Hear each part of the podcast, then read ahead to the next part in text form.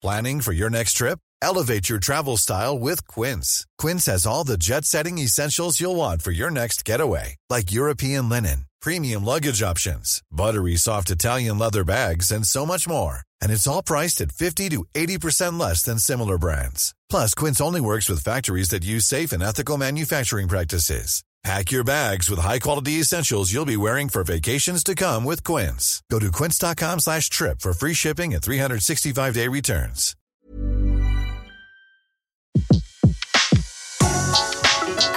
Le meilleur de Séance Radio est maintenant sur We Love Cinema. Le pavé dans la toile. César Monterol crève l'écran sur Séance Radio. Ah, mon petit Daniel, on n'est pas bien là, paisible, à la fraîche, décontracté de l'encéphale, et on se baignera quand on aura envie de se baigner. Tiens, euh, mademoiselle, mademoiselle, soyez un ange et emmenez-nous deux martini dry, s'il vous plaît. Bien sûr, monsieur. Attendez, trois mesures de Gordon, une de vodka, une demi de quina lillet au shaker, servez glacé avec un zeste de citron très fin. Euh, d'accord. Merci, mon petit. Ah, euh, j'oubliais, raccourcissez-moi cette jupe, vous me donnez chaud. Oh, le ringard. Tu vois, mon petit Daniel, je t'avais dit que ça servait à rien de stresser. Je suis sûr qu'à la rédaction, ils n'ont même pas remarqué notre absence. Oh César, tu m'avais dit qu'on venait juste pour un reportage. Moi, si je rentre pas, je vais me faire défoncer. J'ai ta chronique à monter, flashback et à m'occuper de Betty pour sa séance live. Je peux pas tout faire, hein. Me cesse de t'en faire un peu. Et puis, si je t'avais dit qu'on allait à Paris-Plage, tu serais jamais sorti de ton studio. Et voici vos cocktails, messieurs. Merci, Pussycat. Non, mais en plus, on n'a rien à faire. C'est le début de l'été, il fait beau, chaud, les gens sortent profiter du soleil, évitant les salles de cinéma. C'est bien simple, il ne se passe rien. Alors j'ai envie de dire, permis de séduire, approuvé. Par contre César, arrête de te prendre pour Daniel Craig, c'est insupportable. Ah ben voilà, quand on parle du loup, notre rédac chef préféré. Ouais Seb, ouais je suis avec Daniel, ouais. Oh rien, un reportage sur les transats au cinéma. Si j'ai rien oublié ? Ah si, la crème solaire. euh, non, blague à part, j'ai rien qui me vient en tête. Le quoi ? Le Festival de Cannes ? Je te rappelle. Daniel, prends les clés de la Aston Ma- euh, Fiat Panda, on a du pain sur la planche. Salut à tous, c'est le cœur léger et parfaitement reposé qu'on se retrouve aujourd'hui pour un épisode consacré au plus grand festival de cinéma du monde, le Festival de Cannes. On va laisser de côté les remarques sur les quelques milliers de journalistes présents sur place occupés à commenter la marque de la robe de telle ou telle actrice, les soirées mondaines et la présence de stars de la télé-réalité pour se concentrer sur ce qui domine l'événement, ou en tout cas ce qui devrait le dominer par-dessus tout, le cinéma. Vous le savez, selon beaucoup d'observateurs attentifs et passionnés, pour un réalisateur, avoir son film sélectionné au Festival de Cannes, c'est comme, je cite, « recevoir la Légion d'honneur » ou encore « rentrer dans la mythologie de l'événement ». C'est aussi sur un plan marketing une immense opportunité de profiter de ce qu'on appelle l'effet Cannes, c'est-à-dire d'un véritable tremplin censé assurer le succès en salle d'un film. Ainsi aujourd'hui, chers amis, intéressons-nous aux longs métrages ayant reçu la Palme d'Or et à leur succès au box-office français. La Palme d'Or quatre-vingt-dix, Wild at Heart de David Lynch. Avant toute chose, je me dois de vous préciser que je ne fais pas de généralité. Tous les films en sélection officielle ne sont pas assurés de rencontrer un immense succès. À dire vrai, c'est même de moins en moins le cas et vous vous en rendrez compte très rapidement. Bref, piochons dans le top dix des plus gros succès en salle qui ont gagné la Palme d'Or et commençons par le fond du panier et un chef-d'œuvre intergalactique, Pulp Fiction de Quentin Tarantino. Quand tu t'es pointé tout à l'heure, est-ce qu'en entrant, tu as vu un panneau qui indiquait une décharge de nègre crevé ? Jimmy, tu sais qu'il y en a. Est-ce que t'as remarqué, oui ou non, devant chez moi, un écriteau disant décharge de nègre? Non, pas du tout. Et tu sais pourquoi tu l'as pas vu cet écriteau? Pourquoi? Parce qu'il n'y en a aucun. Et s'il n'y en a aucun, c'est que j'ai pas envie de planquer de cadavres de noirs. Alors, Pulp Fiction a reçu la Palme d'Or en dix-neuf cent quatre-vingt-quatorze sous l'impulsion d'un jury présidé par Monsieur Clint Eastwood. Un choix qui tient sans nul doute une place bien particulière au panthéon des Palmes d'Or les plus polémiques. En effet, certaines personnes comme Nyan Tobin du magazine Positif ont salué cette décision, symbolisant selon lui un anticonformisme salutaire qui récompense l'audace, le jaillissement créatif et le désir d'explorer les limites de son matériau. D'un autre côté, d'autres comme Thierry Jousse des Cahiers du Cinéma affirmaient que cette récompense était simplement due au fait que le film est est américain et que les Américains sont là pour faire le spectacle.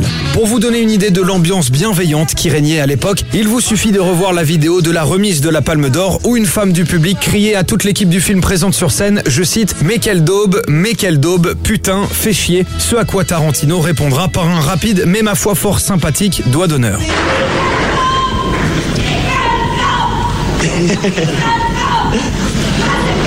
Bref, vous l'aurez compris, à l'époque, tout n'était pas rose pour l'un des meilleurs films de tous les temps, mais il occupe bel et bien la dixième place du box-office français des films ayant reçu la Palme d'Or. En tout, plus de deux millions huit cent mille personnes se sont rendues dans les salles obscures de l'Hexagone. D'ailleurs, petit fait marrant, au Royaume-Uni, le scénario de Pulp Fiction est rapidement devenu un best-seller, entrant dans le classement des dix meilleures ventes de livres.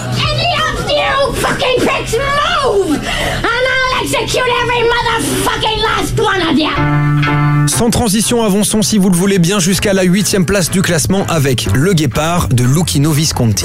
Pour la première fois, un film sensationnel a fait dans un festival l'unanimité du jury et des critiques du monde entier.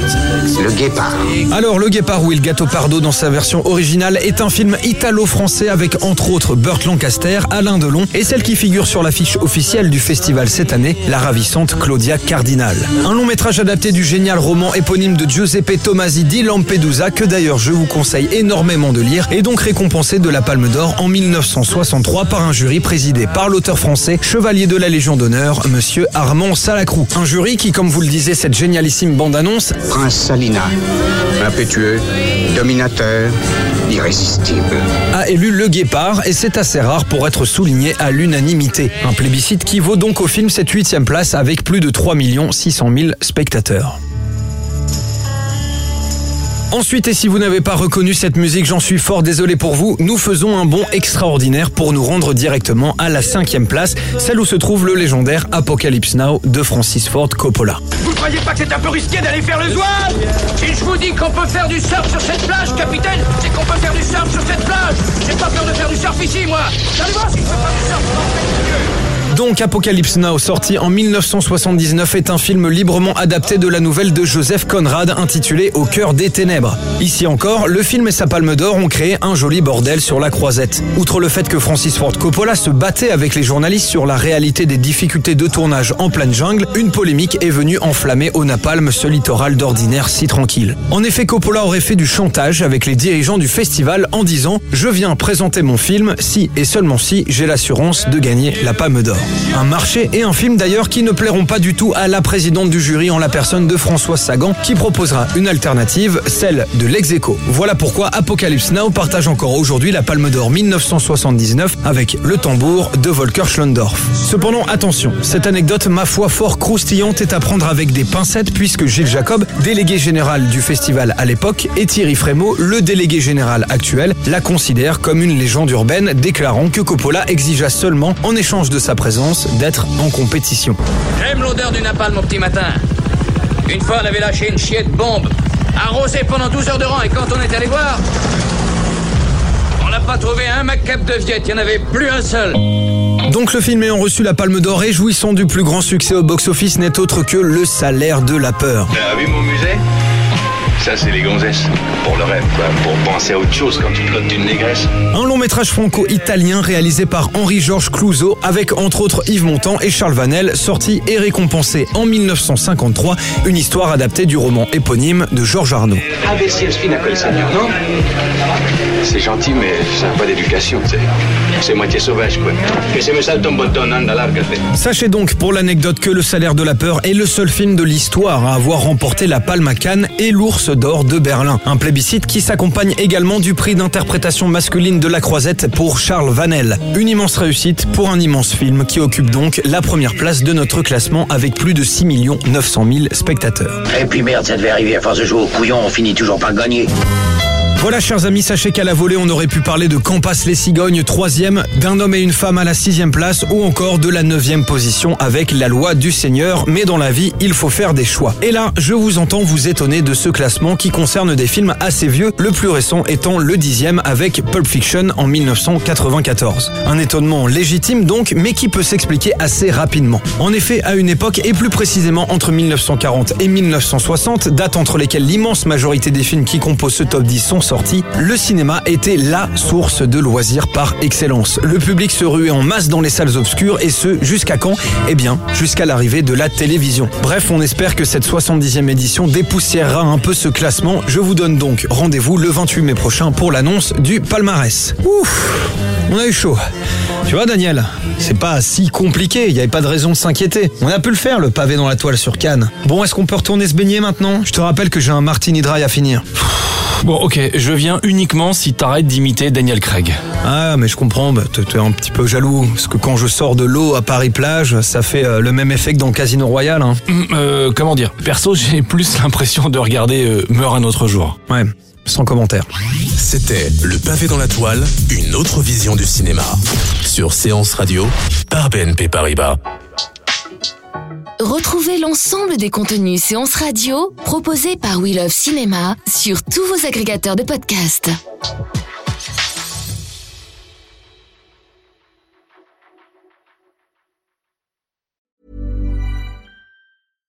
When you make decisions for your company, you look for the no-brainers. And if you have a lot of mailing to do, Stamps dot com is the ultimate no-brainer. It streamlines your processes to make your business more efficient, which makes you less busy. Mail checks, invoices, legal documents, and everything you need to keep your business running with Stamps dot com. Seamlessly connect with every major marketplace and shopping cart. Schedule package pickups and see your cheapest and fastest shipping options from different carriers. With rates up to eighty-nine percent off U S P S and U P S rates. And with the Stamps dot com mobile app, you can take care of mailing and shipping wherever you are. Make the same no-brainer decision as over one million other businesses with Stamps dot com. Sign up with code PROGRAM for a four-week trial, plus free postage and a free digital scale. No long-term commitments or contracts. That's Stamps dot com. Code PROGRAM.